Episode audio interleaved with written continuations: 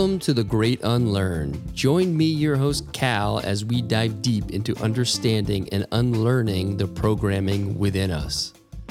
Let's uncover your inner truth for a life with newfound purpose and freedom. Get ready to question it all in The Great Unlearn.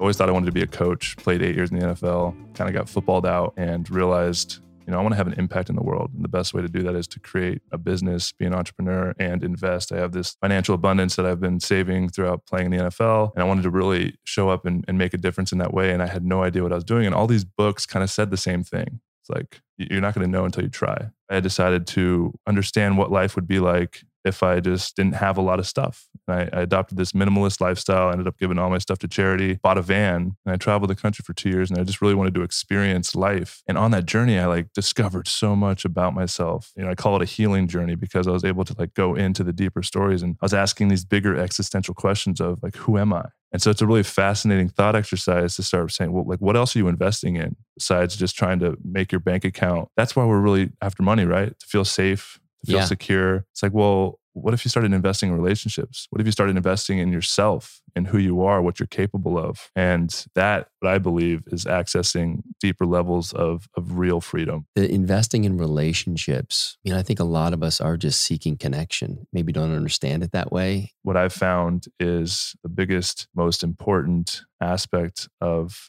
healing is doing it within community as you go on this path of awakening and getting curious about not only your reality and the stories you were told. You know, this this podcast called The Great Unlearn. You start you start realizing, wait, are these my beliefs? And when you start getting curious and questioning that, you start going inward and you start questioning the stories of who am I? I truly believe the currency of the future is community. We talked about investing in relationships. And if you're a part of a community that has your back and supports you and you feel like seen, you feel heard, you feel loved, you feel more authentically you, and you can show up and you feel inspired, that is invaluable. So that's really what I'm passionate about building and bringing people together so that we can not only just heal individually, but we can show up and use our collective energy to really make a shift and an impact to build a more beautiful world together. Joe Hawley. Hey.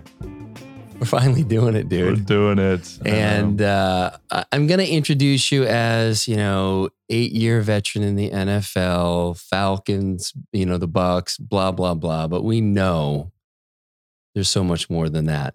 Yeah, that's that's not who I am. And it's been a long journey of uncovering that. Yeah, yeah, and I'm excited to get into that. It's such a it's such powerful medicine. I know you and I have shared a lot of that together, actually in this space uh, without the microphones on. But I know that that journey has been so important to your own, you know, uh, growth and learning and facing a lot of different fears. Uh, so I'm excited for you to be able to share that with everyone today. That and so many other things. We got we got a lot to cover, which I'm really excited about.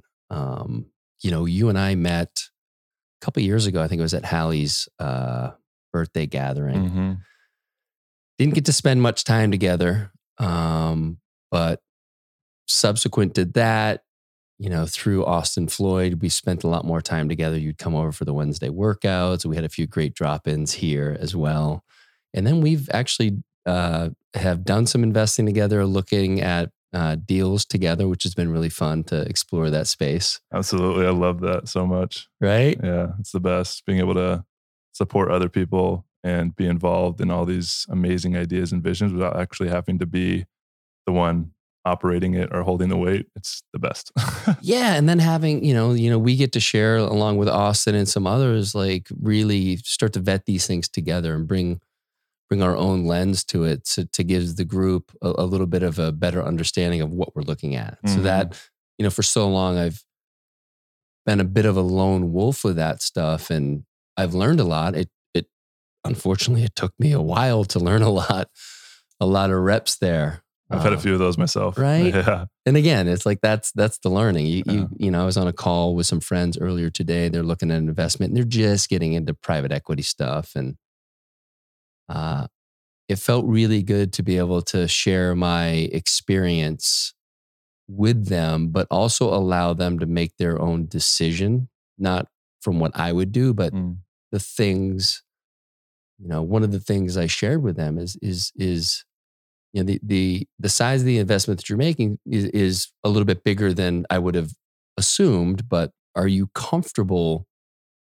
You know, not just putting it into this particular investment, but are you leaving enough you know, kind of dry powder for stuff in the next 12 months that comes up. Maybe there's, you know, a, a feel free opportunity, a gel blasters. There's something where you're like, fuck, I really want to be involved. But, you know, you've pushed all those chips into the table. Yeah, there's always more opportunities. And when you're doing startup investing, it's important to make multiple bets because the odds are, I mean, it's really hard. It's really challenging. And the odds are it's not, they're not going to make it, even if they're really good. They know what they're doing, they have a good idea. And so yeah, like spreading your bets out, making smaller bets. Because if just a couple of them pop, I mean, that will cover everything else. And so, yeah, I mean, it's really learning through experience. And you can't learn like when I first started this, you know, I wanted to be an entrepreneur when I got done playing and get into business. And I read all these business books my last couple years of my career. And because I always thought I wanted to be a coach, played eight years in the NFL, kind of got footballed out and realized, you know, I want to have an impact in the world. And the best way to do that is to create a business, be an entrepreneur, and invest. I have this financial abundance that I've been saving throughout playing in the NFL. And I wanted to really show up and, and make a difference in that way. And I had no idea what I was doing. And all these books kind of said the same thing. It's like, you're not going to know until you try. Like, go fail as fast as you can and you'll learn.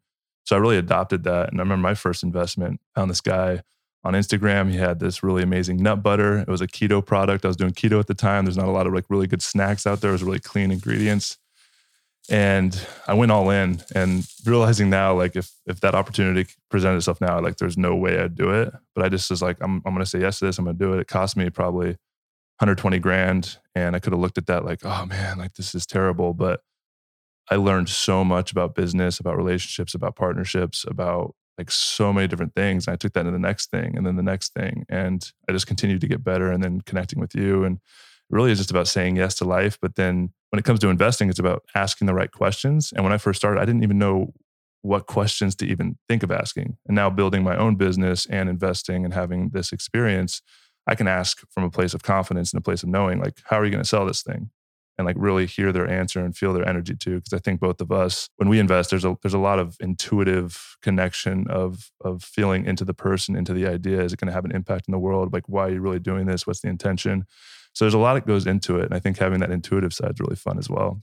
Yeah, it, I think that's a great point. Uh, it, it's something that for a while I would look back on uh, my lack of traditional due, due diligence as a flaw, and there's definitely a place for it. But to your point, like I was really tuning in. Do I? How do I feel about this? Um, and in when I've married that with better due diligence, and then on top of that, the, the it ultimately has to be fun for me. I have to be excited about it to support it. And, and, most of these things are passive, right? With the exception of Feel Free, which I've gotten much more involved um, with for because I, I want to. I want to be a part of it. I want to support, you know, JW and, you know, and really getting this product out to as many people as possible. And so any way I can do that feels really good. But most of these things are passive. Mm. And so mm. there's not much for you and I to do except wait for the, you know, the the quarterly calls or the updates and fucking you kind of hope it works out. Yeah. And it is a long game, right? Like some of these things, like at least multiple years, if not, you know, over five, ten years of expecting returns. So you do have to have the money to invest, expecting to not see it. It's a, it's the most illiquid investment you can make. And so there's that whole thing. And what was coming to me when you're talking is this excitement now where, you know, growing up during like the dot com boom and there was like so much opportunity with the internet and like all these big companies came out of it.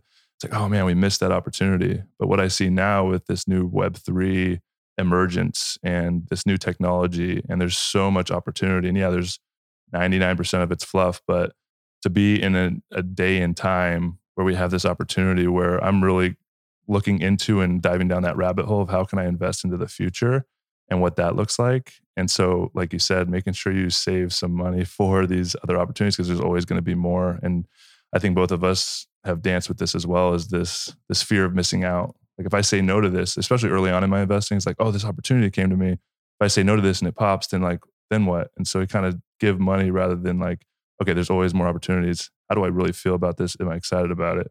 And so I'm really excited about what's coming over the next decade with all this emerging technology and how it's actually going to impact the world and trying to see how it fits into the investment strategy. And we'll see how that plays out. Yeah, I, I, you know, and I was investing in that period back 20 years ago with the dot com, but I was not investing in that stuff. I just didn't have kind of a foot in that space. And so I missed out on it. Right now, my history would be that I would have ridden it up and maybe not sold it, and then sitting on that. That you got to be able to walk away. Yeah, when you're up. But I think you bring up a, a really interesting point, and it's probably the, been the biggest thing that shifted for me around investing is the fear of missing out. I, I there's I gave away I gave away so much money because I was afraid of missing out on the next, you know, fill in the blank, whatever the thing was going to be, and now I'm just good. I just I realize that no matter if I'm in and it pops, if I'm not in and it pops, like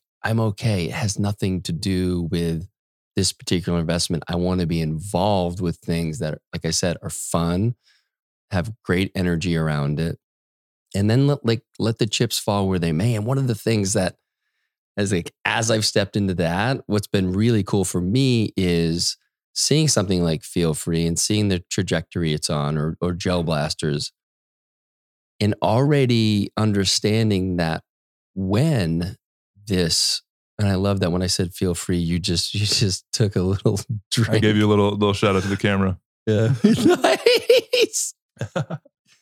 Product placement. You know, you used to be about outcome, Joe. It used to be about I can't wait. I'm going to invest a hundred grand and I can't wait until I get it back and it's a 10x. Like, mm. all right, now it's like, I, I, I don't want this feel free ride to end. I don't want gel blasters to have this exit necessarily. I mean, obviously I do, but when that happens, that ride's over. Mm. Right. And there's so much fun energy around it right now that, yeah, we, the outcome is a part of it, but it was, it was what it was all about before. And now it's like, okay, appreciate this ride that we're on and be present for the ride and the people that are involved and, and how fun it can be.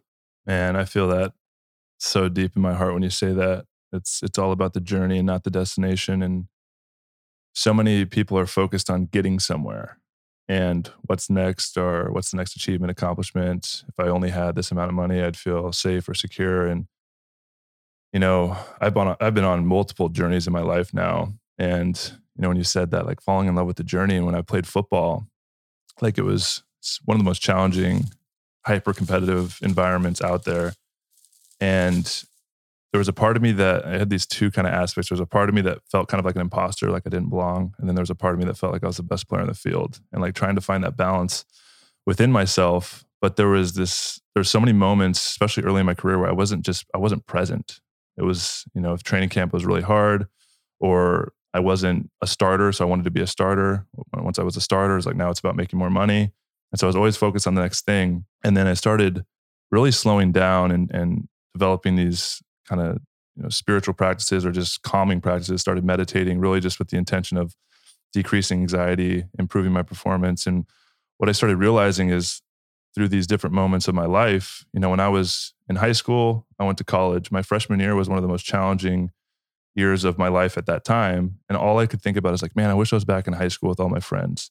And then by the time I was a senior, it was really fascinating to reflect on, man, that freshman year was one of the best years of my life. It was my first year out of the house. Like it was, it was just, there was a lot of unknown, a lot of uncertainty. But in that, I felt so alive because the possibilities were open to me. And then it all of a sudden came to my senior year. I was getting ready for the draft, got drafted. My rookie year was one of the most challenging years of my life lot of uncertainty, being in a new team, being in this hyper competitive environment with the best athletes in the world, not just playing against top talent like maybe a couple times a year, but every day at practice playing with the best in the world. And I mean, I really like was questioning whether I was good enough to be there. And it was just so challenging fitting in. And then a few years later, I started settling in. I think back to my rookie year and I was like, wow, like that was such an amazing time of my life. I was just this new beginning. I, I, I became and fit in as this different man and I grew. And then something really magical happened my fifth year. I ended up blowing my knee out. And there's like a lot of backstory and context that we can get into. But I ended up getting cut from the Falcons. And I remember just being devastated. and I was crying and I was processing and there was some grief that was coming up and I was, you know, the stories of unworthiness and what does this mean? But for some reason, there was this deeper voice in my heart that I knew like, okay, this, this is happening for a reason. And whatever happens next, like I want to be present for it and I want to enjoy it. I remember going down to Tampa my first year there. And it was not only the best year of my career, but it was just, it was so much fun. And it was, I was in the present moment experience of the unknown, of the uncertainty. And I was just really soaking it up. And I just started shifting my perspective of like, you know what? It's not about getting somewhere else. It's about being here now, even if it's challenging. And so I ended up having three more years in Tampa. And then, you know, talk about the impermanence of the journey. Uh, After my final game in my eighth year, I decided to walk away. And I was sitting on the couch and and and about three weeks after my final game, just the the, the finality, the fact that I will never play football again hit me. And it was it was it was really intense. There was like a void, literally like a physical void deep in my heart. And there's a lot of processing that needed to happen. And that's kind of what led me on this journey of of I ended up um, for those of you that don't know my story, I bought a I gave away all my possessions to charity. I bought a van and I decided to travel the country just on a road trip to explore this freedom from the game. And we can explore that a little bit as well. But that was only going to be a few months, it ended up turning into two years. And that was one of the best, most transformative experiences of my life because I really wanted to discover who I was, like we talked the, talked about at the beginning of the show, underneath the surface of this this pro athlete persona that I had developed. And even now, being in Austin, having a house, having a family now, having a almost a year old kid, a wife, I have these moments of nostalgia for being on the road. And so when you say it's it's not about the outcome, it's not about the destination, like that's one of the only absolute truths I've found in this whole journey, like all this spiritual discovery and all these books I've read and all these journeys I've been on. The only absolute truth I know for certain is impermanence. Everything will one day be different than it is now. And we're constantly going through these cycles and these changes. And so, how do you deal with that? And I've found the best way to deal with that is be as present as possible with the experience as it's unfolding, falling in love with the journey and the adventure of life. Oh, that's so well said. Yeah, we, we had a lot to unpack there. yeah. Um, and I'll just say for for me, uh, what what you're talking about there is something that I, I finally tuned into. I'd say in the last, I don't know, year and a half. I'd say it's it's gotten more. I've gotten more attuned to it within the last nine months. I just I think about last summer and how I was just very present for the joy I was experiencing when I came back to Austin. Man, I just felt like each day was better than the last, and it was, um, yeah, it was a major shift from trying to get somewhere and just appreciating where I'm at and and really living like wherever I am is the best place to be. Mm. Period. Be here now. Yeah. And and it seems so esoteric for us, right? We we hear Ram Dass say that. We hear we read a lot about the present moment. And it wasn't until I actually experienced what that means and it's to really let go of that that future um ideation and uh yeah like doesn't mean that you and I don't have goals and things that we're working towards but it's more of a guide. It's a direction we're heading because we're feeling some good energy around it so we'll go that way but it's not about a particular point that we're trying to land on and i think that's been such a liberating experience for me is experiencing it and then understanding like oh yeah this this is actually the way Mm. Yeah, I'm sure you can relate to this, um, you know, with the success that you've had. But I'm really grateful that I was able to achieve not only a childhood dream, something that a lot of little boys probably dream of, one of the most statistically challenging things to do, which is play in the NFL. I think, um, I think it's like 0.2 percent of high school seniors will actually make it and and on a on a NFL roster, and to to to live there or to live that dream out and then make more money than I ever could dream of. You know, millions of dollars. I think at one point I was making four million dollars a year, and it's fascinating how when I got to a point where I could buy anything I wanted as a kid, I didn't really want it anymore. And I got to a point where, know, I think I was making $4 million a year and I was like a starter and I was, I was like, I had made it. And then I was still lost in this idea of comparison. And I'd look at, at the guy across the locker room or maybe the guy that's playing the position next to me and he's making $10 million a year. Like, well, that guy's not that much better than me. You know, I want to make it. And got to this point where I was like, wow, I made all this money. You know, the game that I, I love so much is is over. And I still feel unsatisfied, unhappy. And I, I very I had this very visceral experience of, and I'm really grateful that I experienced as a young age because a lot of people, you know, it takes their whole life to get to a point where it's like, okay, I'm making this money, but but what's the point? Am I working for retirement? And I was able to do that at a young age. And I I was like, man, what what would life be like without all this stuff? Like, who am I on a deeper level? Why do I still feel unsatisfied, unhappy? Why is there still a void in my heart? And that's why I decided to understand what life would be like if I just didn't have a lot of stuff. And I, I adopted this minimalist lifestyle, I ended up giving all my stuff to charity and bought a van. And everything I owned was in that van. And I traveled the country for two years and I just really wanted to experience life. And on that journey, I like discovered so much about myself. I would you know, I call it a healing journey because I was able to like go into the deeper stories and I was asking these bigger existential questions of like, who am I? Like, why am I here? What's my purpose? And, you know, being able to go on that journey, find real fulfillment and happiness, not because I had a big house, not because I had an incredible job, not because I had a lot of money. And I will say, like, just a side note, I didn't like, I guess the real like renunciate thing to do would be give away all of my money as well. But come on. Yeah. so I still had that security blanket, which, um, which was, I'm really blessed I had. But the cool thing about reflecting that on, on that now, I'm getting back into the world, you know, starting a business, investing. Like I want to create a lot more wealth for myself. I want to enjoy the game of life in these big ways. Yeah, I want to have a big house to support my family in and the nice cars. Like I love all that stuff, but I'm no longer attached to it as it giving value to who I am. And so now I know if I lost everything, like I would still find happiness in a van traveling the country. And so I actually like tore down these stories that propped me up and, and gave me self-worth in the in the world down to this this base foundation. I went to, to this retreat um, probably like six months ago, and we did this workshop on money. And there was a thought exercise that the facilitator took us through and there was a few different things but he ended up one of them that was really powerful for me is like okay what what would what would happen if you lost everything like all the money in your bank account your job and you just just didn't have it anymore and you know some of the guys there wouldn't be going to Sun Life Organics anymore. yeah, Khalil, the smoothies are ridiculous. They're so good though. Um, and most of the guys there immediately their their minds went to like, oh man, I'd I'd be homeless, I'd be on the street, I'd be begging, panhandling. What would that experience be like? But my mind never went there because I knew that it was more than money. I've, I've traveled in a van, I found happiness. I've invested in myself enough to know, and I'm, I'm humble enough to know if like I had to go get a job at a coffee shop and start my way from ground zero and start making money at like that type of job, like I can go do that.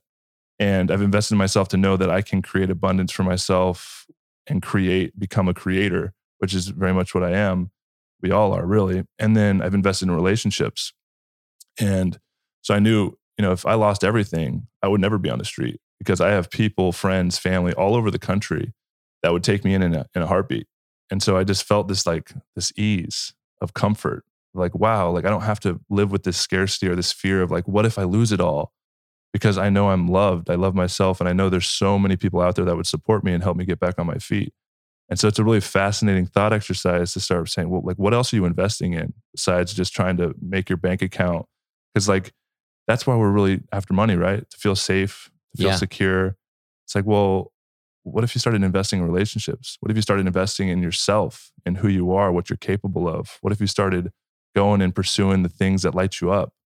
And you know that what I believe is is accessing deeper levels of of real freedom, which is that inner freedom and that peace and that joy, and that's where that comes from. Mm, I love it, and, and, and something that's been coming up a lot for me lately uh, is this idea of abundance and scarcity. And it gets thrown around a lot, but I think it's very useful because it does simplify where a lot of people are coming from and you can you can tell someone who's coming from scarcity from mm. a mile away yeah. and you know what what i love in particular about the the group of people and it's mostly men that i you know spend time with here in austin is everyone's in service to the group. No one needs anything from anybody. And when you start with that you know understanding in that container just some magic flows from that and there is a sense of ease when when we're all hanging out. We're just drop in and whatever comes up comes up and maybe someone is dealing with something. Well, all right, we're going to spend some time on that and some energy and figure out what you know what the path looks like and um the investing in relationships it's um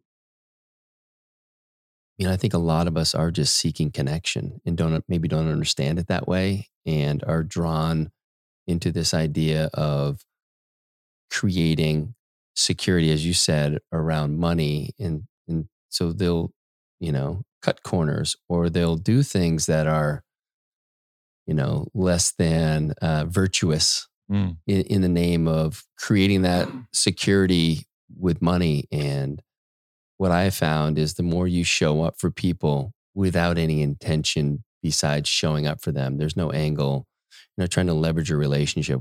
When you just get in the flow of that, shit that you would just never have imagined happening presents itself. And I think that's, I think that's the mistake a lot of us make. And I've done it too, where we think we know the path to a certain outcome. And so we start to try to, you know, kind of chart that course and we miss back to your your idea of being in the present moment we we're not in the present moment anymore and we're focused blinders on on this path that we've created and we're missing all the signs that are telling us hey go this way.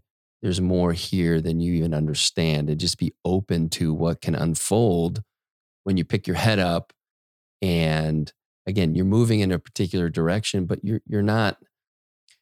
We don't know shit.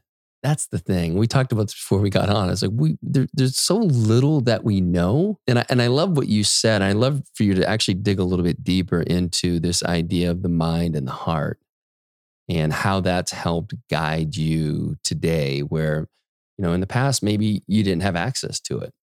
Yeah, I mean we have this this gift that is the mind. It's its intelligence, its intellect, its ability to predict the future, to think about the past, past experiences, and the ability to grow. and if left unchecked, the mind can really become this enemy that is always constantly working and using. And I think most people, they identify with their thoughts as as who they are. And that's why you know for me meditation has been such a huge impactful practice. And a lot of people you know when they first get into meditating i know i've experienced this they may feel this oh i'm not good at it. I just i can't control my mind. My mind just races. And you know when i first started meditating i'd sit down for five minutes and i couldn't even like oh my goodness my mind would just race and I would just notice. I think my first practice was can you count to 10 breaths? Inhale one, exhale two, inhale three, and get to 10. And constantly I found myself literally lost in my thoughts where I'd all of a sudden be on 17. Like, what the heck? What have I been thinking about? And so I'd, I'd come back and, and start at one. And then I would count back to 10. And it would just constantly be happening. And so I think this idea that I'm not good at meditating um, you're kind of missing the point of what meditation actually is. And meditation is really just developing the awareness of your thoughts, becoming the observer of them. And it's not about controlling your thoughts or stopping your thoughts because that's just a losing battle. You'll never be able to do that. And it's really about just having an, uh, uh, an awareness of, of your thoughts and the ability to not attach to them so a lot of a lot of us we have these stories, these narratives going on in our mind, and we're attached to them as if they are who we are, and we are the story. And so finding stillness and being able to have have the awareness of these stories, and being able to track and say, oh, I'm lost in thought. Let me come back to my breath. And the more I was doing that, the more the easier it became to let my thoughts go. And so it's not about controlling my thoughts, it's about coming back into the present moment again and again and letting my thoughts go and not attaching to the, the narrative and story that they want to take me on. And I like to think of it like like working out, right? Like as an athlete, I and this is what really helped me with my meditation practice when I learned this. It's not about controlling your thoughts, it's about taking the reps. And so every time I would catch myself, you know, on, on number 17, I'd be like, wow, I've been lost in thought. I just went seven numbers over 10.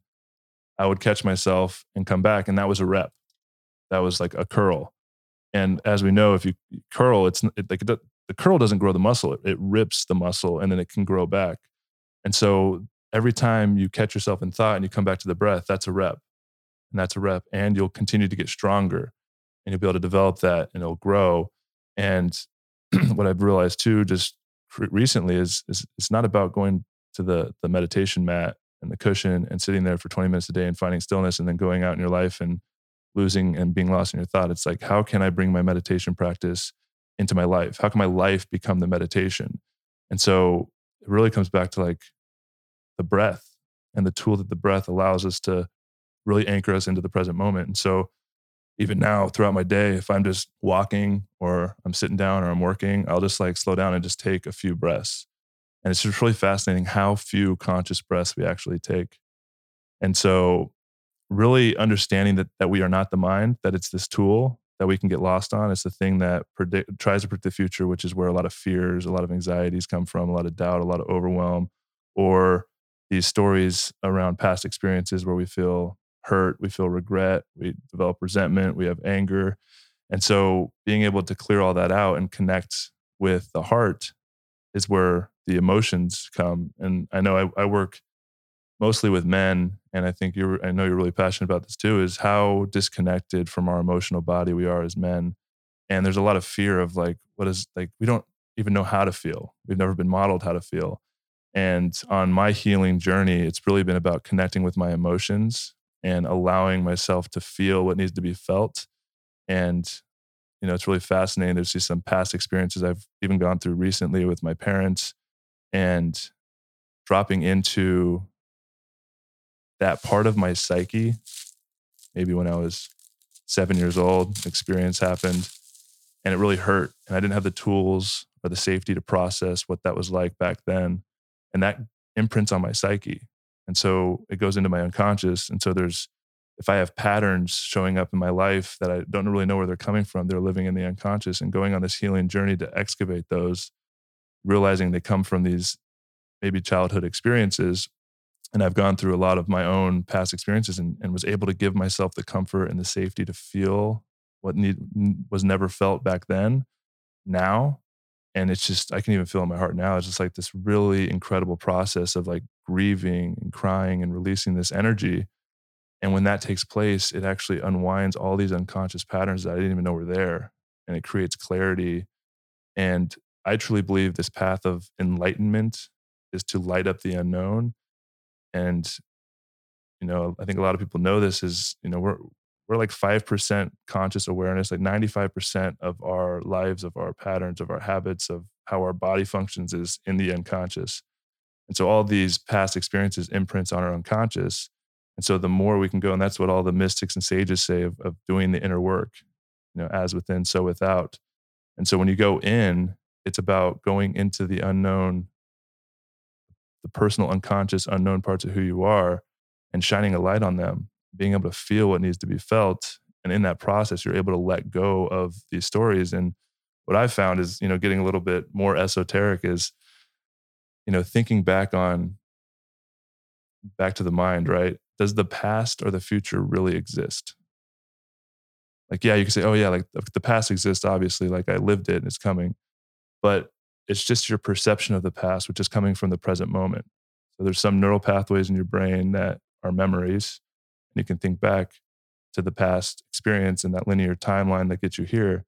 But when you go on this healing journey and you go back and access some of those old memories and you're able to see it from a different perspective, maybe maybe something happened where you know your parents didn't let you go out, you felt a lot of anger, and you just thought it was all like, man, why are they doing this to me? This is so messed up. But what if they're like something else going on that you didn't really know? And now that you're an adult, you can really understand from a different perspective, like, oh, they were just, you know, I have a kid now, so I get it. Like they're just trying to protect them, keep them safe, or maybe there was something else that I wasn't doing that was my fault. And so being able to go back and feel that and see that that moment from a different perspective actually heals and shifts our past from this present moment and then back you know to the future like our mind creates this future does the future actually exist no it's a projection from now and so finding presence and being able to heal past timelines can actually shift who you are in this present moment which actually helps you focus and create and become who you want to become which is a, you know another concept of becoming the creator of your experience which it does take this deeper process and healing that you have to go through huh. Well, this is a perfect segue into a lot of the work you're doing right now. But uh, be, before we get there, something that came up for me recently um, as I'm working on my book, and I know you're you're leaving tomorrow to to really get into um, birthing your book.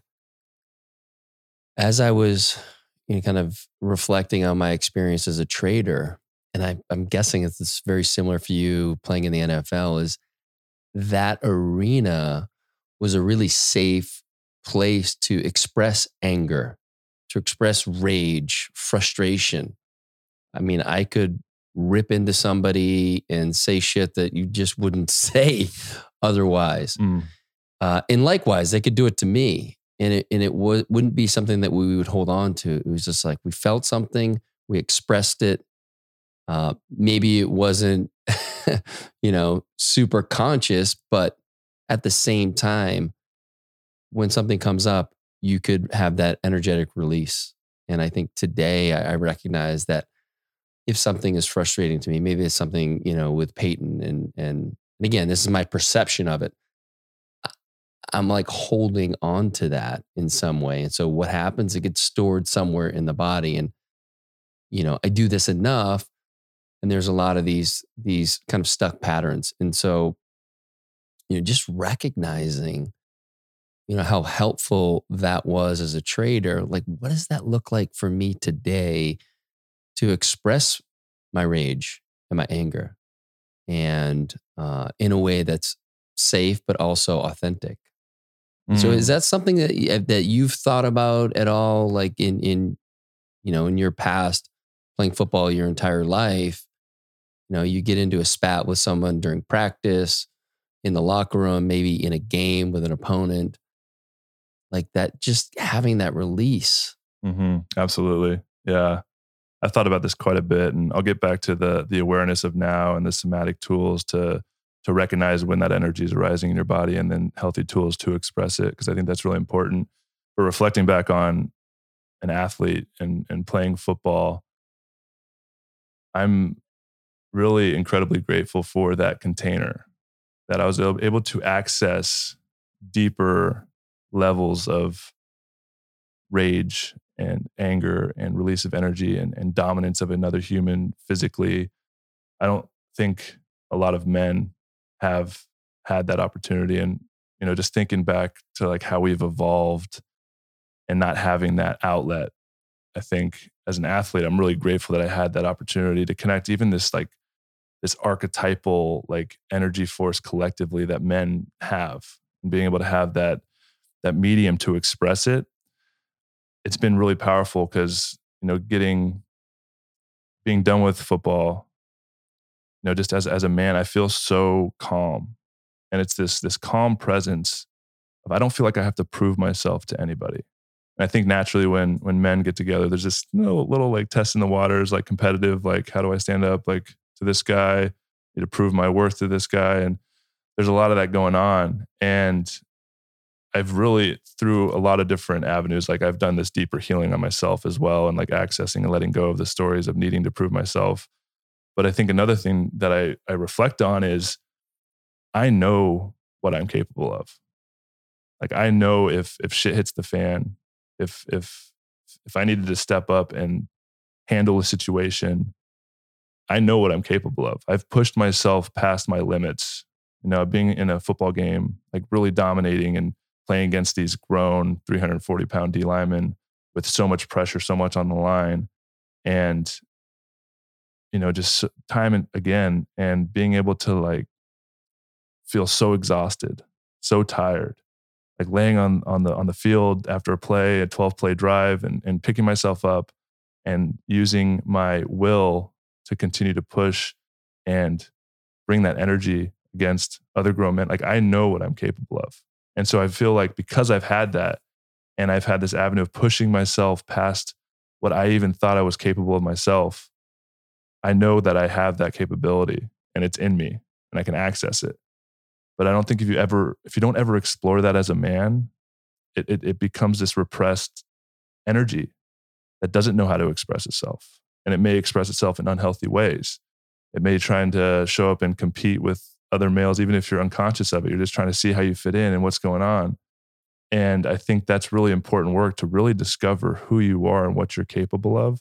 Um, and I think doing that in this physical way is not a lot of avenues to do that as a man now. I think, you know, martial arts and, and jujitsu and stuff like that is really good. Um, and then finding, you know, safe places and maybe it's a retreat, maybe it's men's circles where you can really communicate and talk through that stuff because um, it's not something you can do with your partner, with your family. It's there's just this this deeper tribal inherent like energy that we all have, and I think it's really healthy to be able to to really explore that and access that. And you know, nowadays, if I feel that energy rising, it's it's really I have the awareness now to notice it, and I think that's a lot of the work I'm doing uh, is really around somatic awareness and knowing that if I'm my nervous system's triggered from something, I can notice it and slow down and, and, come back into myself. And I have the tools to either take a breath, take a pause from if it's a, a conversation with my partner, um, and really slow down and, and, and either take a pause, go outside, get my feet in the dirt, ground out, you know, meditate, journal, process. If it's this rage, I can go outside and even scream or scream into a pillow shake, jump up and down, go get a workout in.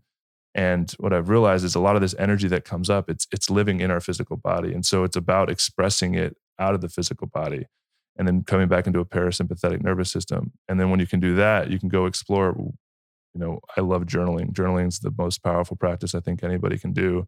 And really getting curious on why did that activate me? What, why did I get triggered in that moment? Why was there so much rage? What, what was underneath that rage? And you know, I I like to think of anger as this this uh, what's underneath the anger. I truly believe is unprocessed grief. And if you can explore that, learn to express that energy in a healthy way, and then continue to get curious on what's underneath this anger. What do I not feel seen? Do I not feel heard? And exploring when I felt like this the first time. When did when did this experience imprint on my psyche? And there's this natural like uncovering process that really can happen if you just take the time and find stillness and, and journal about it that you'll be able to uncover like wow there was this time when i was seven that my dad like didn't see me or or yelled at me or was angry at me and it just it just i didn't know how to like channel it and i was just so angry. And so now every time a similar situation comes up in your life it triggers that within you. And so part of this healing journey is being able to access those parts of ourselves and be able to feel fully. And especially men, we don't know how. Like we, it's really easy. We know how to think about our feelings. Like, oh, I felt this anger. I felt this rage. It's like, but what did that feel like? Like, what, what did it feel like in your body? Was it this, this fire in your chest? Did your, did your muscles get tense? Like, what was that? And then when we can really get curious about how our body is communicating with us, like and allow ourselves to fall into and surrender into those motions a lot of times we'll just start breaking out. And this is my experience and how i process a lot of energy is through some really deep grieving processes. And i've developed the tools and safety within myself to, to access that. Like if i feel energy coming up like something sad happens or an energy i literally will go into my back casita and I'll just allow myself to feel it fully, or I'll go in the sauna, feel it fully. I'll just start like grieving, crying, wailing. And I don't judge myself for what's coming through. I just allow my body to reset. And in those processes, when the energy is like the most cathartic experience ever.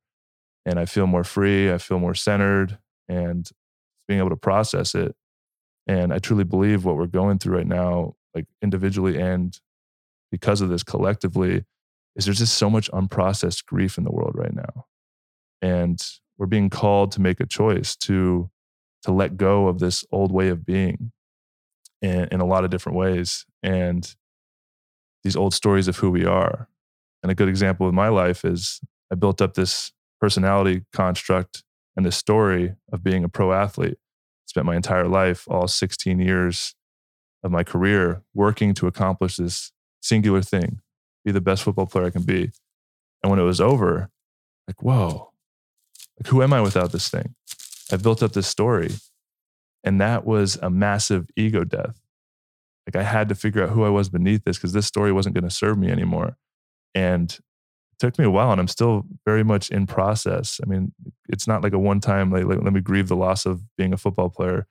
I mean, a big part of the, the, the time on the road and even up to now is I'll have a memory and I'll, I'll, I'll access it, and it's the finality of the game, never being able to play again, what it taught me, all the experiences, the love I had for the game, and now I'm never going to be able to play again. Like sometimes the emotion will just arise, and I'll grieve it, and so the grieving process is a, is a letting go of something that we love so much, and it served us maybe up to a point. and so for us, I think to really learn how to grieve and give people permission and, and make them feel safe to grieve because there's all these different things that go into that feeling safe is a big part of it. Um, is a big part of what I think we're all going through, especially with men and this this kind of collective shift that we're we're feeling into. Yeah. So so practically speaking, you know, what does it look like for you know someone listening today? Um, you know, and I think probably looking at the work you're doing now is is helpful. Like, what are some of these somatic practices? You've shared some of your own, um, but someone comes to you. Eh, give us an idea you have the Hart Collective, and you uh, are. I guess you opened up the course now, right? Heart opener. Oh no! So we're, the, the heart opener is a is a course Ben's taking people through on. Okay. On that's specifically around the fear of love. Um, but yeah, the Hart Collective, you know, it started off as a as a, a community specifically for former pro athletes in that transitioning process because you know two years on the road, I started asking the question, okay, now what? You know, I, I don't want to travel and I'm really feeling like I, I want to have an impact in the world now. I'm feeling ready to step into this. And um, the idea to start a community, because I knew if if I had a community to plug in when I was done, like the, the, the challenges I went through would have been a lot easier to like plug into other guys going through the same thing. And there was nothing out there like that. So I felt called. Okay, this is this is what I'm going to do. I'm going to really su- support other athletes going through this. And what I found is it was a really niche market, even smaller niche of guys that were looking for this type of work. And it just wasn't really sustainable. But on reflection, it was all exactly perfect of what needed to happen and setting us up for this kind of pivot that we've been going through and this this opening it up. And the Hart Collective is now uh, open to anybody that's on this spiritual path of healing who's looking for deeper connection, healing, and growth. And what I've found is, like we talked about before we press record, the, the biggest, most important aspect of healing is doing it within community or doing it within the presence of others. And as you go on this path of awakening and, and, and getting curious about not only your your reality and the stories you were told, you know, this this podcast called The Great Unlearn, you start you start realizing, wait, I was kind of like, are these my beliefs? Is this something that I was taught or told by whether it's my environment, the culture I grew up in, my parents, my peers, school? Like, is this what I believe? And when you start getting curious and questioning that, you start going inward and you start questioning the stories of who am I? And whether it's a big transition like me leaving football or you just start getting curious yourself because you feel unhappy or unsatisfied, that's a very lonely and isolating journey at first, especially when you're in the same environment where everybody kind of knows you as this person you start shifting and changing and that can be really challenging and so really i'm really passionate about building community for that reason and so we've opened it up and we're working on this course called fear alchemy right now because um, fear what we found is the base energy frequency foundation of all of these other emotions or you know fear is the thing that's holding us back from either taking the first step to go on the journey or continuing and really reframing what fear is. And I'm really grateful for fear because when I first walked away from the game, I read it in a book somewhere. There's this quote that I adopted as a mantra, and it's on the other side of fear lies freedom. And you know, looking back on it, obviously now I have such a profound relationship with fear because of all the work I've done. But back then it was just this like, man, I, I just I just know I, I need to go do the things that scare me. Like that's that's the only like that's what I have to do. And that takes me getting out outside of my comfort zone, which is really challenging for a lot of people. It's it's getting going into the unknown. And you know, for me, I didn't know what I wanted to do when I was done playing. Like like what's my purpose? How am I here? And I knew to find that purpose, it lived within my fear. And so um that's what I did. And you know, opening this community and and really supporting individuals on this path. Um, really excited about you know where it's headed, and we we we're hosting retreats as well. Um, we do workshops. We have you know weekly calls. We do collective meditations together, and we have an app where everybody can stay connected and chat. And so it's just really um, with where we're all headed collectively. I think we're all being asked to make a choice, and it's might feel like we're being forced really depends where you're at. Um, but it's really as simple as, you know, can't wait till things get back to normal or, you know, waiting and holding on to this old way of being individually and collectively or learning to grieve and let go of what that story, how it got you here and letting go of the reins, letting go of the, the safe harbor and going into the unknown. And that's what we're all being asked to do. I mean, with how everything's shifting and even with just the exponential growth in technology like we there's literally anybody it's impossible to predict what's going to happen in 10 years. Like what's the next decade going to look like? And that's a frightening thing. I mean one of uh humans biggest fears is the fear of the unknown right? And the ultimate unknown which is death. So it all seeds off of that. And so we're going into this unknown territory as a collective species. And in order to really navigate that you have to embody this this really deep felt sense of trust and faith. And i truly believe that faith is earned through experience. And you have to continue to get outside your comfort zone. You have to continue to say yes to what your heart's calling you to do. You have to go towards the things that scare you to realize like oh this is exactly where i'm supposed to go. And you'll have moments where it's like feel like you're falling off a cliff like what, what's happening? Why? But boom and it's like i shared earlier every time I would change my life, you know, go from high school to college, and that first year was like the unknown. And then going from college to the pros and then to Tampa and then to leaving. It's like every time I was in that unknown, it was the most challenging experience while I was in it. But looking back, it's when I felt most alive. It's when I felt most free. And that's what we're going through collectively right now. And you can't do that alone. You're not going to be able to navigate it alone. So I truly believe the currency of the future, and you see this big in like the Web3 space, like all of those projects are just so community based, which is so inspiring. I truly believe the currency of the future is community. We talked about investing in relationships. And if you're a part of a community that has your back and supports you and you feel like seen, you feel heard, you feel loved, you feel more authentically you, and you can show up and you feel inspired, that is invaluable. And when you can feel supported by that, you can really go out and have the courage to continue going on the path because you know you have this community at your back. So that's really what I'm passionate about building and bringing people together so that we can not only just heal individually, but we can show up and use our collective energy to really make a shift and an impact to build a more beautiful world together. That's, you know, what I love about what you're doing is uh, a common refrain I hear from people is, well, I don't, I don't have a community. I don't have people around me. And I think what what you've done with the Hart Collective is created in a community for people to be able to drop into. Um, because it doesn't have to be people in your physical space. And I think we kind of get our head wrapped around that. You know, we're fortunate enough, we do have that here. Mm-hmm. And um, I'm, I'm super grateful for that. But that's not the only place um, that it lives. And the work you're doing, I think, is, is amazing with that. So I'd love to hear more about that. But before we do, I'd love to to tap in a little bit to your, you know, your your I would say your past fear of of stepping into the leadership role. Mm. And what that journey has been like for you, because people be like, "What do you mean? He was in the NFL. He must have been a leader." And but I know that you've you've had some challenges there as you've you've come into this kind of new incarnation. Yeah. No, thank you for bringing that up because that is, oh, that's real. And, know, objectively, if you look at my career, you know, I played eight years in the NFL. Like I started 50 games, I played in almost 100. It's a really successful career. And I'm sure anybody would be like, wow, man, I wish I could do that, man. That's, you work so hard. Like, good for you. I'm so proud of you. It's like, yeah. But for me, I felt like I never achieved what I was fully capable of, like my fullest potential. And the reason I feel that is because there's so many moments throughout my career where I played small as a leader.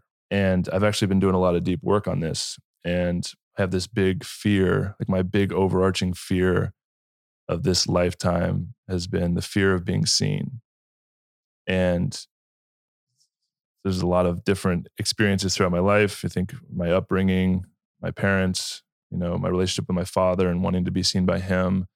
You know, I grew up in a Christian household where I didn't feel like I could express who I was. There's a lot of judgment and shame that I felt that I started embodying. And when it comes to my football career, there are so many moments throughout where I had this opportunity to step up as as a vocal leader, and I would I would let fear win. You know, I was a really good, incredible leader on the field. I led by example. I was always like on every team I was on. I was probably like the the fourth or fifth guy that people would look up to in the locker room, but I was never voted team captain because I didn't take that step. And there's these moments like, you know, for instance, let's say in high school, you know, that the, the team comes together after sprints, everybody's breathing heavy, and it's almost as if the universe just just slows down and it, it's like a window opens up where it's like, Joe, say something now. Like give a speech.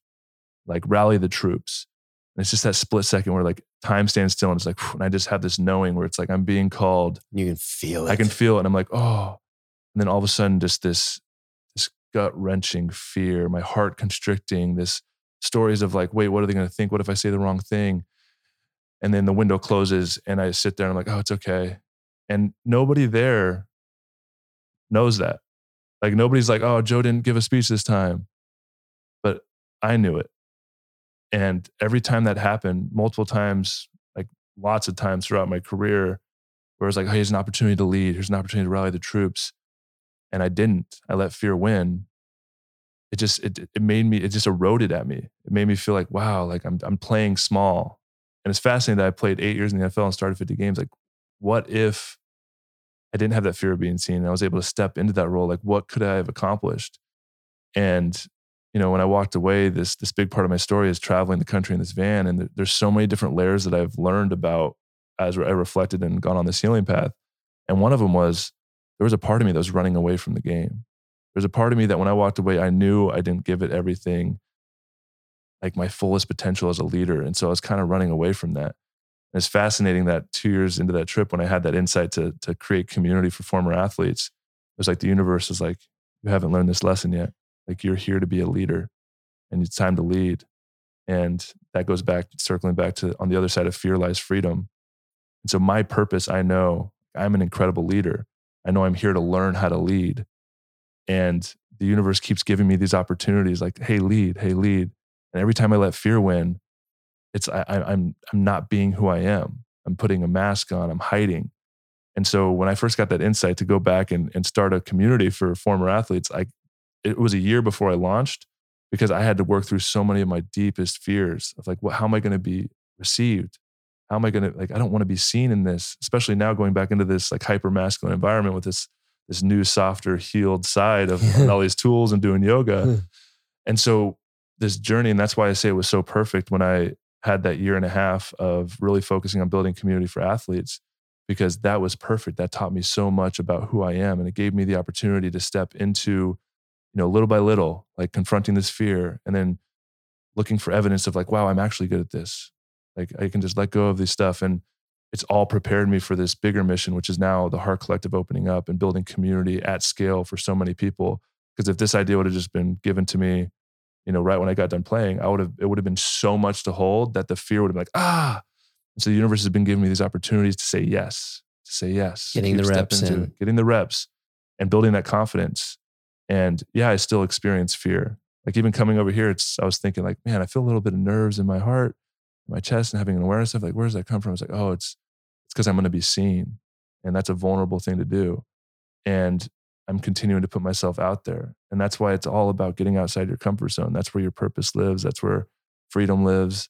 And yeah, so I'm just I'm just on this journey of really learning what it means to be a leader. And yeah, I want to reflect back on too because my idea of what leadership was has evolved quite a bit.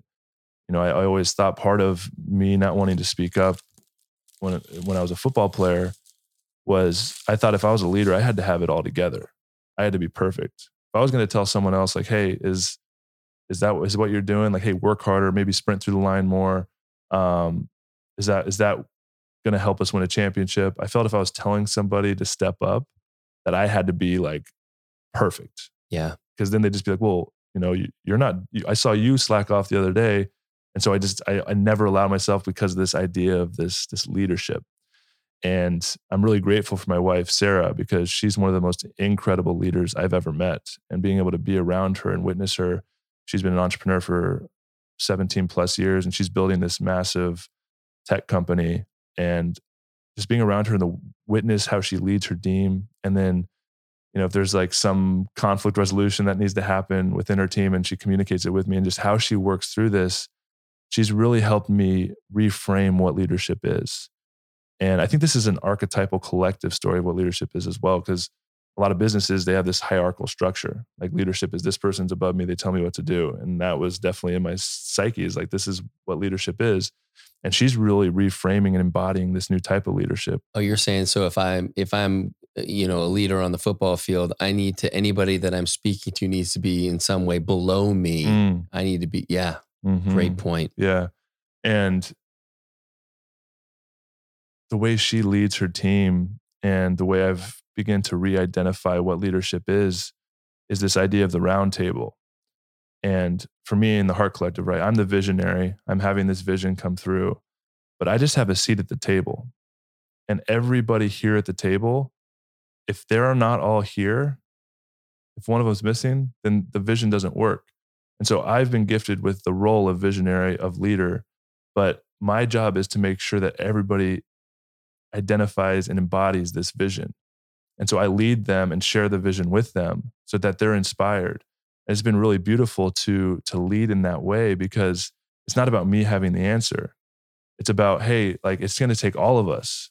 And every single person here has a role to play. I mean, you're the brand designer, you're the marketing team, you're the ops person. Without any one of you, this this vision doesn't work. It's not about making it work for me, but my job is to lead everybody aligned with the vision. And it's been really cool to do that in business because now I'll have meetings. Like we had a creative brainstorming session around some target audience stuff, and I, there's there's seven of us on the team now, and they were all talking about because we just brought on a, a head of marketing, which has been amazing. So she's just getting really clear on like, okay, who's who's our audience? Like, who is this community for? And we have this course we're selling as well. And I sat back and for an hour and a half, I didn't say anything. They were all just like brainstorming, like, this is the person we're going after. This is this is what they're into. This is what they do. And they're all just brainstorming back and forth. And I had this moment. Oh my goodness. I was just, I was so taken aback because I've been to have an idea as a like a single person. I have this idea of, okay, I have this vision. This is what I'm being called to create. And it just takes so much energy and so much effort to birth it into reality. But then it comes a point where it's no longer mine. Like, yeah, I was the one that birthed it, right? Like, like I love the analogy of having a baby when you're when you're birthing a business. It's like, yeah, I'm the one birthing it. It's like, oh, and it's so much energy, so much effort. And then it becomes its own being. It's there, it's separate. And now it's not like I can't control that being. I can support it and nurture it and lead it, but it's its own energy signature. And so the Hart Collective has become this own energy signature that, and that's why the even the pivot away from athletes, it's like that's not what it wants to be. It's here to serve a bigger mission. It's not my mission. It's it's I'm not I'm the one that's the visionary and connected with it. But now I can see so clearly because of the way I've been able to lead my team, they're all connected to it too now. And so it's almost as if we're all becoming this visionary space where I'm kind of leading and driving the direction, but everybody else is adding so much value that like they didn't none of them 2 years ago had this idea and now they're all talking like it's their vision back and forth and it's just so cool to witness and I'm just like wow, this is epic. Like I cannot wait to see how this thing grows and expands and, and the impact that it's going to have in the world. Oh, dude. And you already have a fucking head start on being, in, in my opinion, so tapped in as a father because what you just, ex, you know, explained, I've talked about this recently on the podcast, but it, it, it's taken me, you know, my oldest is 19. It's taken me until he was maybe 16, 17 to understand that these are individual souls and and I have a hand in raising them, but even raising them is can be a bit problematic. So what can I do to support them on their journey? And uh, it takes everyone. It takes the collective coming in to support each one of my children. Um, because the more I try to control, the fucking more south it gets. Mm. It just and then the tension arises in, in, and then it's constricted the relationship is not strong. So like all the like i'm just as you're expl- eh, you're you know kind of going through this you're explaining the process i'm just envisioning my relationship with my kids and and how just that perspective unfortunately is not very common but I believe, in my experience, that it is it is the best way to show up for these kids, and it sounds like it's the best way to show up for the Hart Collective too. To just, I love that you just you just were able to let the energy like it's its own thing. I, I didn't even think about that. It's its own energetic signature, and everyone is allowed to show up in their genius to support this. Mm. You can't do it all. You did the heavy lift early on and carried the vision by yourself until you actually birthed it.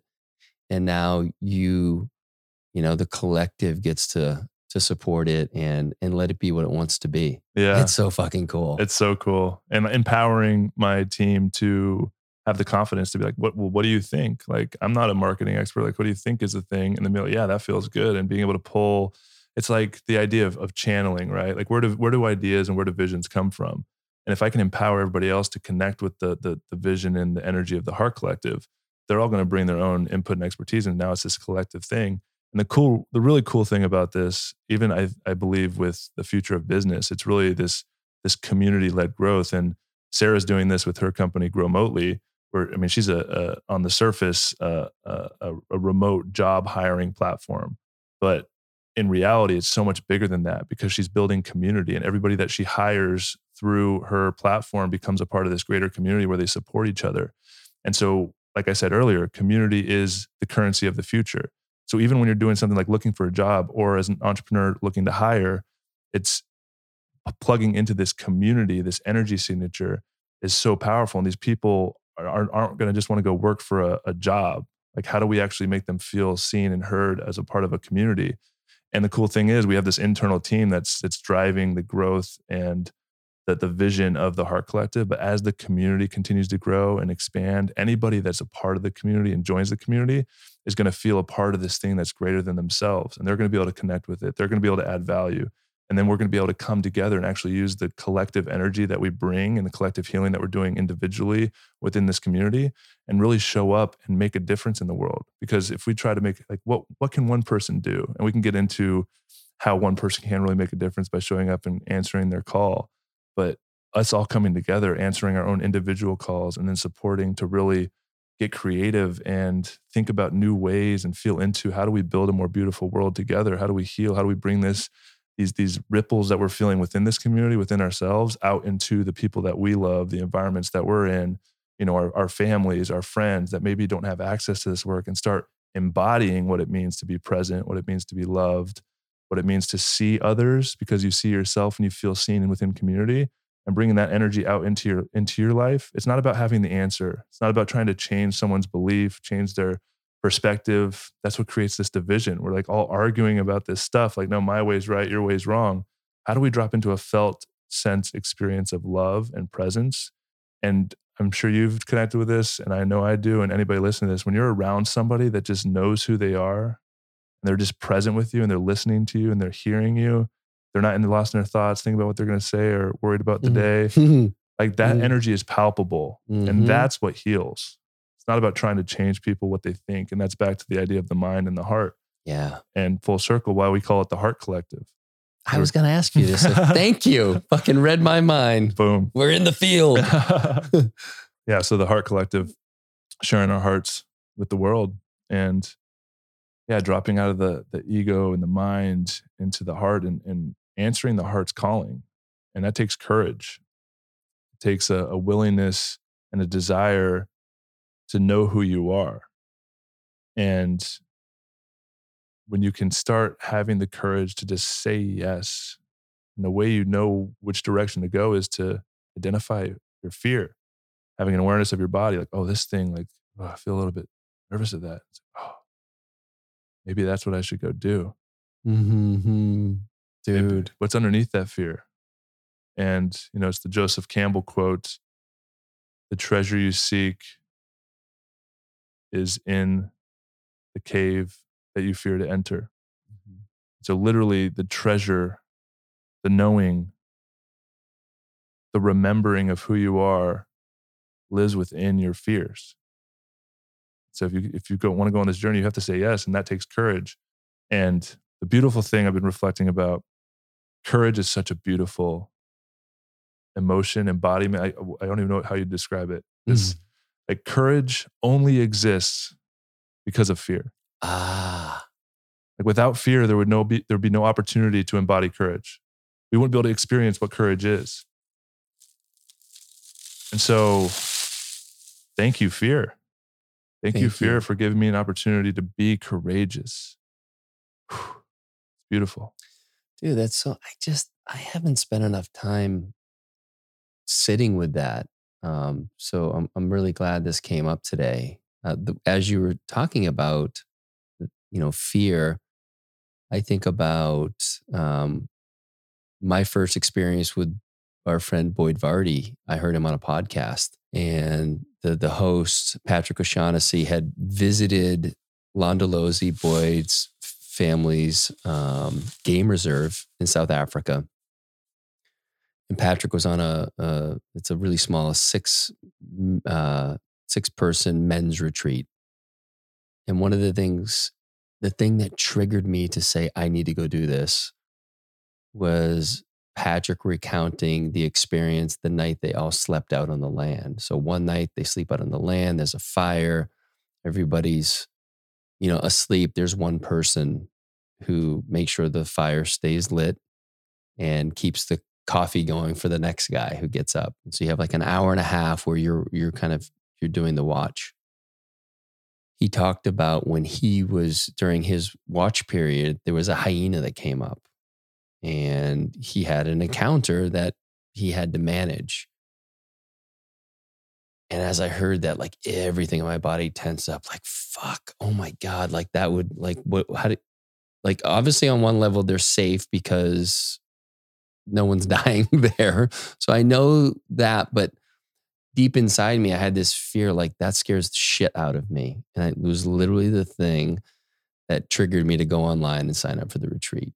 And because of that, I met Boyd in, in July of 2019. And now he's become such a huge part of my life, my family's life, this Austin life, all because of that feeling of fuck, that sounds terrifying.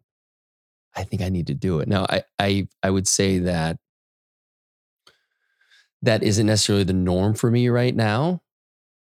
And so uh, um, uh, this this whole conversation is bringing more of that up for me. Like, and it's almost like I, I'm guessing reflecting back on those moments where fear had allowed you to step into courage and then what happened mm-hmm. and so i love that uh, i've got some homework for later today yeah and saying yes to life and it, it, wasn't about the the confronting the hyena i mean the deeper level is going and doing that is this deeper comfort within yourself like wow i can go live out on the bush for a night and confront that fear and, and I make it through and I, I feel safe. I feel more confident in my everyday life because I went and experienced that.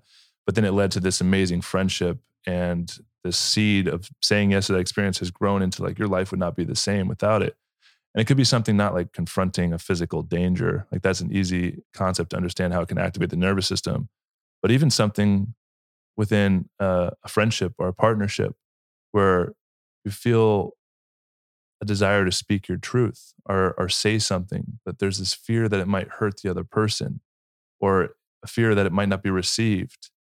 And when you go to share it, you, you might hold it in because the fear is keeping you. And, and when you go to say, you might feel a lump in your throat, your mm-hmm. heart start racing, and the fear is telling you, like, don't do it, trying to keep you safe. I love you, man. This isn't this isn't gonna be, be good for you. yeah. And when you know and follow that and you say, you know what, like I'm I, I need to say this because it's on my heart and I know it's it's not about the other person. I need to get this off my chest. And I'm sure anybody listening to this, I know you've probably experienced this where, yeah, it's hard, hard, hard. But as soon as you say it, you not only feel good, but more times than not, it's like received, it's off your chest. And it leads to maybe a deeper connection with your partner because they can finally, like, oh, I never knew you felt like that. I never knew when I did this thing, this is how you felt. And so instead of holding it on, which leads to what? Leads to resentment, leads to anger, you're holding that energy within. If you can follow that fear and say, wow, this is really scaring me to speak this, like I probably should go do that. And I think that's a lot of this work with with retreats and with these these healing uh, experiences and community and men's groups is like I want to speak what I've never spoken out loud because I'm, I have a fear of being judged for it. But in reality, I'm just judging myself. And if I can speak it out loud and it's received with love, it's received with, with presence and non judgment, there's nothing more healing than that. And so finding a community where you can be yourself and speak the things that you haven't been able to tell anybody because you fear you might be judged and to be received with, with, with love and presence, it's, oh, wow. And then you can come back more to yourself. And so, yes, like following the fear, it's a beautiful journey. Let's, let's talk, let's, let's take people through, you know, uh, how do they become you know involved with the Hart Collective and what does it look like? What's the onboarding look like? What, what can people you know somewhat expect for this journey? Yeah i appreciate that. So we've gone through this pivot over the last few months. We just launched our new website hartcollective.org h-a-r-t collective.org a bunch more information on there. Um, pretty simple. We have two types of membership. We have a free membership where you get access to some some free content some some articles podcast recommendations uh, our blog posts and some writing and stuff but to have full access to actually engage within the community, you join the inner circle, which is only $29 a month. You get access. We have an app that you'll download, goes right on your phone. And we have just a bunch of chat forums and kind of direct you and create conversations. And there's a bunch of uh, incredible content there as well and resources. We have yoga flows, we have different meditations.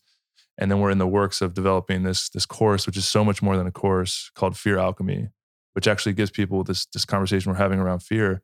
It gives you the tools to explore your fears and that's the biggest part about fear is it doesn't want to be seen. Like it lurks in the shadows. I like the analogy like the, the, the way you know fear is there it's like a black hole. Like you can't actually see the black hole but you know it's there because it's warping space-time around it.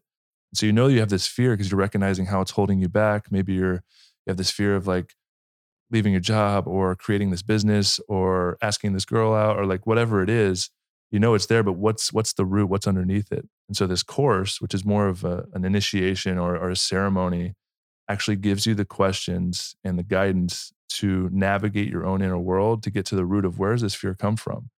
And it gives you uh, the process to really feel that fear and let go of that fear and then reframe that fear uh, which is really beautiful. And so we have that that's going to be launched in april uh, maybe early may and so if you join the Hart Collective now you'll get early access to that behind the scenes stuff and a discount when it does go live. Um, and then when you're on board, we have um, weekly calls, and this is uh, very much still evolving. But uh, we plan on doing weekly calls. We're going to be doing Q and A's around the Fear Alchemy course. If you're taking that, we do these things called heart to heart calls, where there's uh, usually a prompt before we drop in, question for you to reflect on, and then being able to jump on a, a Zoom call where you can actually share your process and what you uncovered. Because, like we talked about, being able to speak that truth out in front of the presence of others is just a profoundly healing experience. Uh, we have these calls called the collective breath, where we all come in and drop in and do a meditation together, uh, visualization, um, and we can get really creative with that, which is it's a lot of fun. And then we have these heart social hours. So as the community grows, we'll we'll have these heart social hours where you can drop in and we'll do breakout groups where you can actually with prompted questions so you can actually get to know the community so we can create this really tight knit connection and you know, I'm really passionate about this idea of like community because I think we're evolving past this this age of the influencer and everybody following somebody, and it's just this one direct communication, right? Like, I have ten thousand people following me. Is is that a real community? And I know influencers have communities, and some of them do it better than others. But if it's that one way direct communication, like I'm the community, you hear from me. I'm really passionate about building community where it, it's, it has an energy of its own. People within the community are connecting. It's about the energy that we're sharing and the path that we're on, not about any individual person. And that goes back to like me as the leader of the community. Like, yeah, that's my role, but I'm here to cultivate community so that you feel a part of something bigger than yourself. And we're uh, working on, you know, be hosting a wide variety of different retreat experiences, uh, couples retreats. We got a whitewater rafting retreat going in September. Um, and just really excited about doing the retreats because I am really passionate about being in person, live. There's just nothing better than experiencing that presence with others. And so we'll continue to to develop those and really passionate as the community grows. I have this vision of holding these these healing summits, like these healing heart summits where we have hundreds of people, maybe thousands, kind of like a music festival, but very intentional, um, doing sound healings, collective meditations, um, and different medicine people there really like showing up and, and, and and giving people this really profound community feel, this felt sense of presence and love within themselves, and the more we can tap into that, I mean, I, I truly believe that's what's really going to move the needle on on healing this this collective frequency of fear that's kind of blanketing the planet right now. Mm, and are you doing one-on-one coaching still? Yeah, I, I offer one-on-one coaching. Um, I'm really focused on this idea of of healing at scale, and um, so I'll bring on you know clients if it's the right fit, uh, a little bit more higher ticket item, um, and I'm in the process with writing my book too, developing a group coaching program as well. So there's a lot of different options we're working on and, and launching. Let's get into the book here. Oh yeah, okay. You and I have had some conversations about this, um, but I'd love for you to share um, whatever you, yeah, whatever you feel called to share. I know tomorrow is the big day where you start your journey out to Sedona to really drop into that space. Yeah yeah, the writing process. Um, there's a lot here actually um, to unpack, and so I'll do my best to share the relevant information. Uh, um, but yeah, I'm going to Sedona tomorrow to. I, am calling it a sabbatical to um, write this book. Going to spend a month there, and you know, this book first came into my awareness probably close to three years ago, about halfway through my van life trip. Um, I felt inspired because of the unique journey and experience that I was on and the lessons I was learning. Felt called, I, I need to share this with the world somehow, some way. And so, you know, I hired a writing coach about two and a half years ago and dove into this process of writing this book. And long story short, I basically was doing um, all these creative exercises with my writing coach. Ended up writing close to seventy thousand words, pretty much just you know a bunch of word vomit. Um, and it was a very healing, cathartic process. But it wasn't a book, and it all needed to happen. But I just I was struggling trying to figure out how it all fit together. And the thing uh, with the book, the name of the book came to me pretty early on. Uh, probably right when I first started this writing process. And the name of the book is called Finding Freedom. And for those of you that know my, a little bit about my journey, when I first left the game of football, I rescued a, a dog from the shelter and I named her Freedom. And so the initial idea was this book was going to be about my van life trip and the amazing experiences I had. And it's going to be kind of this, this idea of like I found freedom, but then I found this inner freedom on the road. And I was trying to figure out how it all fit. Uh, and I, I, realized about uh, a year ago that I was just really blocked. And started understanding that I was still very much in process. And although this book has shifted, like the, the, the framework of the book, the message of the book, continued to evolve and shift, but the title has always stayed constant, like finding freedom. And so I've always been reflecting, like, what is that? What does that mean to find freedom in my own life? And so I realized I was very much still in process. So I was like, you know what? I got a lot going on. I'm just going to put this to the side and press pause. I told my writing coach, you know, just when it comes to me, it comes to me. I have so much going on. I'm a new father. I'm building this business, and it's just not coming. And I knew it, when it's ready, it'll come. And so I was in uh, Sedona last October, and for my birthday. And I, yeah, for those of you that've been Sedona, it's just a beautiful place, and the energy there is, it's really palpable. It's it's, it feels like there's this deeper connection to to presence, to nature, to myself, to my own inner wisdom and knowing. And so when I got there for the weekend, I was like, wow, this is really this space is space is so special. And I had this insight and this this this vision of I need to come back here and write my book. And so I asked my wife uh, if she'd be down with it. And so we picked March. And so this is a few months ago, picked March to go to Sedona to write my book. And in that process, um, you know, really, you know, it's fascinating to think about. It was one of my biggest fears, and I'll reflect on this because when it comes to writing book and the whole journey of on the other side of fear lies freedom. When I first walked away from the game, I and wanted to travel the country. I started this blog called Man Van Dog Blog. And my vision was I want to do a written blog, written travel blog, sharing my experiences. And like it was a it was a really big hot thing back then. And I just had this really cool vision. And so I got everything set up. I did, I got a branding company to create a little brand, which was cool started a, a website, got it all created, and then I sat down to write my first blog and spent like three or four hours writing and read it and it just was terrible. and I was like, well, I can't, I can't put this out there. and there's a lot to unpack there because a part of it was my fear of being seen. Like it's a very vulnerable thing to share your your writing. And then I was thinking back, like, of course, I have always had this story. You know, I, I wasn't very good in English class and didn't really know how to write, or that's the story I was told never got good grades. So I was always told like I, I can't write. I'm not a good writer. And so I got to this point like, of course I can't write. What am I thinking? And this writing story was so bad that even when I started learning about the power of journaling, I couldn't even journal. Like I would write in my journal and I would cross it out and I would just judge myself so much for what was coming out. And so what I did for a couple years in my journal was I would just read books and take really powerful inspirational passages and quotes from books and put them in my journal. But I would never share even myself with my journal. I was just in so much fear and shame and judgment. And so it got to a point like, man, how am I going to even write a blog? And so I ended up pivoting and ended up doing like YouTube videos instead. And even when I shared my journey on Instagram, if you go back to my early Instagram posts when I was on the road, I would put a picture and I would put a quote of someone else. I wouldn't even like say my own thoughts and words.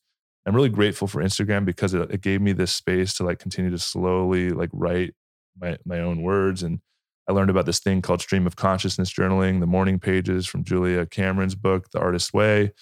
And so I started journaling and writing and not judging what was coming out, just like stream of consciousness journaling.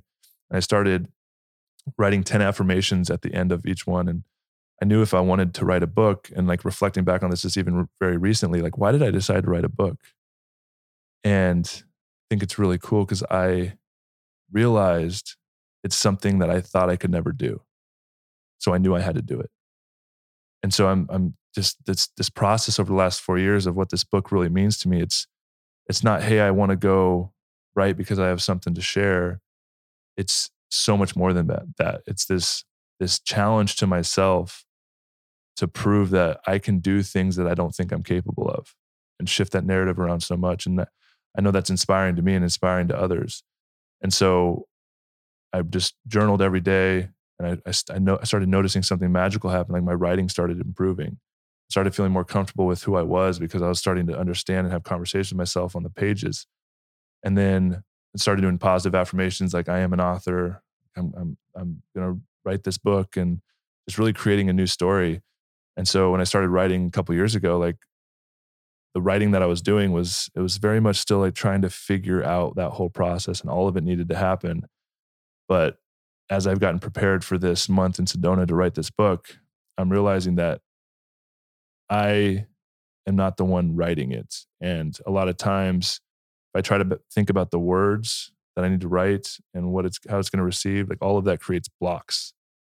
And so over the last month, I've been really setting a lot of intention and praying a lot and finding stillness. And I've just been connecting with the energy of this, this book, Finding Freedom. What wants to be shared? I've been, I have so much experience, I have so much life. But when you talk about writing a book, it's like you can't just like, there's got to be some kind of through line. There's got to be some takeaways for the reader. There's got to, like, what audience is it fitting? It's just, it's a lot more daunting project than just like a blog post. Where it's like, hey, I have an idea. I'll write a few pages about it and put it out. It's there's got to be some continuity to it. And you know, am I doing just a memoir about my own experience, or am I teaching like wisdom that I've learned about from my own experience through that work and, and the healing journey and football like is how much of my football journey is in it? How much is the van life? How much of like the spiritual understanding? How much of the healing with my family and my parents and my relationship to god and creation and source? Uh-huh. And so just all this stuff and over the last month it's been really cool because I've, I've really just continued to connect with it not trying to like feel stressed of like i need to start writing because it's only a month and i need to be prepared. It's like my preparation has been connecting with it slowing down letting go of the fear letting go of the doubt connecting with my heart and opening the channel and just allowing like what wants to come through and then releasing attachment to that. And even just today, I was sharing with you earlier, like I'm receiving these little these little insights of like, oh, I'm like, is that is that what the book's about? Because that's not really anything I've been preparing. It's like, yes, like just show up and write, and it will come through. And so as I get prepared to leave tomorrow to go to Sedona, I just know I'm going into this this process. It's this ceremony, and for any of you out there that that write writing is a very cathartic process. And even those first 70,000 words I wrote that were kind of word vomit I cried a lot during that. I processed a lot. I was able to like reflect on my story. And a lot of that was around my football journey. And so I know this this month it's not about the outcome of like I can't wait to get this book done so it's out. Yeah. It's about the journey of what's going to unfold over this next month. What am I going to learn about myself? And what's going to come through? And I just keep connecting with that, there there might be a book on the other end, and we'll see how it turns out. Your your whole energy just lit up when you talked about that, dude. You're so, how excited are you for tomorrow? I was so excited. And, and as you said, the, the ceremony's already started. Oh yeah, you're, you're, in it. Yeah, and the importance of intention. And another thing I'm excited about, I'm driving there, and my the rest of my family, uh, you know, my wife, and then our nanny slash best friend Belle and her partner all coming with us, so because we have Luca, so I can really have the space and uh, talked about earlier in the show the nostalgia for being on the road with me and Freedom, my dog. Yeah. And it's really cool. I'm really stoked about it's like a 17 hour drive there or something like that. And it's gonna be me and my dog Freedom and being on the road. And I haven't had that like solo road experience for a long time.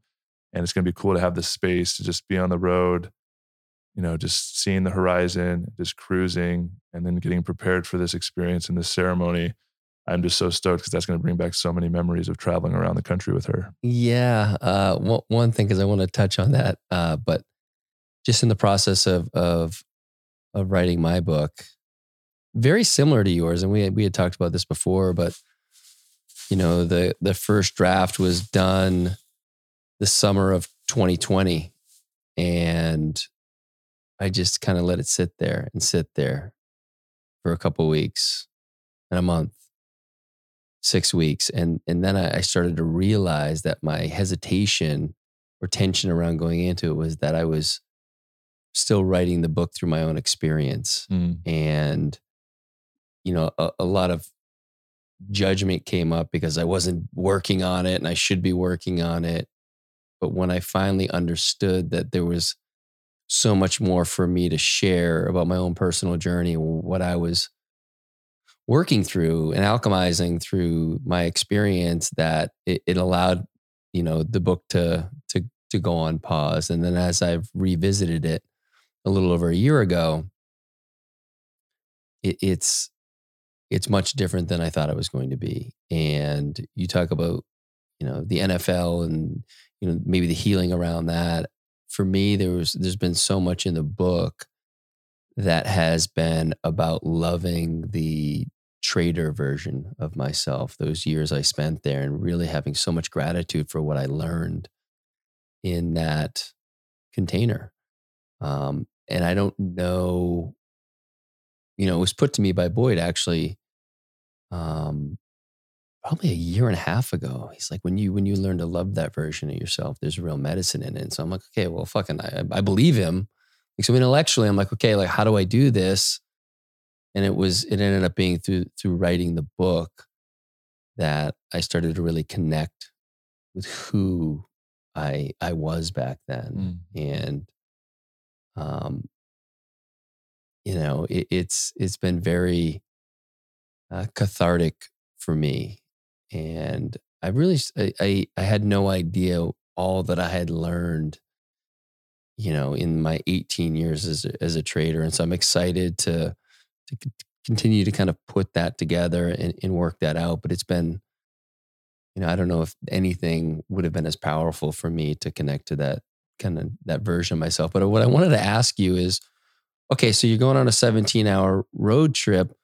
Like, are you listening to podcasts, audiobooks, music, nothing? What do you bring in for food? And like, what, what's, what's the prep look like? Yeah. Uh, I don't know. I've been out, so out of the game for so long. I think it's a combination of, of everything. Um, I, I, when I eat on the road, I, I like to eat healthy. So, I mean, there's depending where I'm driving, but going through the Southwest, there's really not a lot of food options on the road unless you stop in a major city. I usually like go to Whole Foods and get like salad or berries. I definitely stay away from all like the fast food joints. Um, but then as far as how I spend my time, I would say the majority of it is in silence. I, I really, it's like a meditative practice. I get so many insights and, and downloads and and ideas when I'm just just driving. There's just something about the rhythm and the road, and you know, I, I probably take some moments of silence, and then you know, I'll kind of be bored and um, ready to listen to something. I'll listen to an audiobook or a podcast. Uh, there's a couple podcasts because I work from home now. I don't and I don't travel around as much. I don't listen to as many podcasts anymore. So Same. there's a couple podcasts on the on the back burner that I'm excited to listen to maybe throw on an audiobook, um, maybe call some people. Uh, but yeah, mostly just just being with myself is just so therapeutic. I, I love it so much. Yeah, you know that I, I, got a great piece of advice back when I was trading. Um, guy uh, uh, James Fitzgerald, who was my coach at the time, recommended. He's like, "Look, when when you leave work and you're driving home, don't put music on. Don't put on a podcast. Just be in silence." And, in in what that did for me is it allowed me to show up when I got to the front door to actually be husband and dad and kind of process all that had gone on through the day in that 15, 20, sometimes a 30 minute drive, depending on traffic. But, you know, the, I love listening to music. I love podcasts. So back then I was listening to Howard Stern all the time. So that's like, I really enjoyed that. Mm-hmm. But it just is like continuing of this noise of unprocessed noise and it wouldn't allow me to you know i'd show up very distracted and so i love the practice of being in silence in the car um, again it can be challenging because you're like fuck yeah i just want something really light right now yeah i got a funny story with that because it's it's when you're choosing to do it and you have access to like if when i'm ready to listen to a podcast or an audiobook it's there i can do it when i was traveling around on the road uh, i ended up losing my phone in kansas on a hike and I didn't realize until I was driving off I didn't have it. And the next closest Apple store to get a new iPhone was in Colorado Springs. So it was like a day and a half drive. And so I was in, in Kansas is the worst state to drive through as far as beauty goes. It's just flat farms, like the whole like for hours and days, it's just flat. There's nothing to look at. And I in my radio, I didn't have like an actual radio because it's like the Sprinter van. Yeah. And so I literally I was forced to be in silent for a day and a half. And that was an entirely different experience because then I was having to sit with some stuff where I was like, oh wow, like I'm really just so uncomfortable. And I'm like, what is this mind doing? Yeah. so it's nice to have that uh that balance. yes, for sure. Well, dude, this is awesome. I knew it would be, but thanks for coming on. Mm. I'm glad we did it now. Yeah. Before your journey. Thanks, to Cal. Sedona. Yeah, I appreciate it. We should maybe do a follow up after the the ceremony I'm going into. I'm Absolutely. sure I'll have a lot of nuggets to share. Hell yeah. I'd love that. Um, so just tell people where they can find you. Yeah, I think the biggest way to to, to connect with me is through the community, hartcollective.org. We got a free membership in the inner circle. Um, it's really cool the app we have. My my journey with that is I'm I'm not as active on social media. Just the frequency of it's very I just get so distracted in the rabbit hole of Instagram every time I log in. And so I try to create a lot of space for that. And the intention behind building this online community with this own separate white labeled app is it's a safe container where you're not going to get distracted by outside stuff. And so that's where I'm most active. So you can DM me on that and you can connect with other people within the community. So check that out, hartcollective.org. And then I have a podcast called Quantum Coffee, um, which you know, you've been on it and I'd love to have you on again. It's just really fun. We explore the unanswerable questions of the universe and just get really curious together. And it's really shifting into this focus of, of how do we uh, create a more beautiful world together and, and what are my guests doing?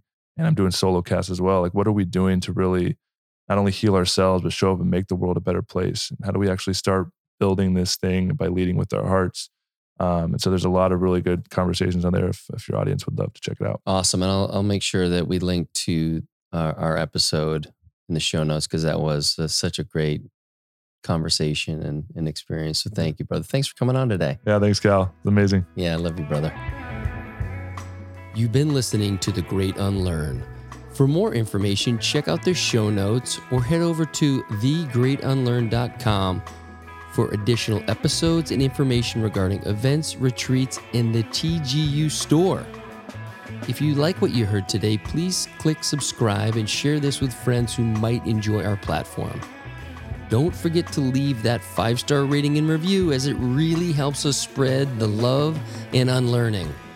You can find me on Instagram at cal.callahan and on YouTube under The Great Unlearn.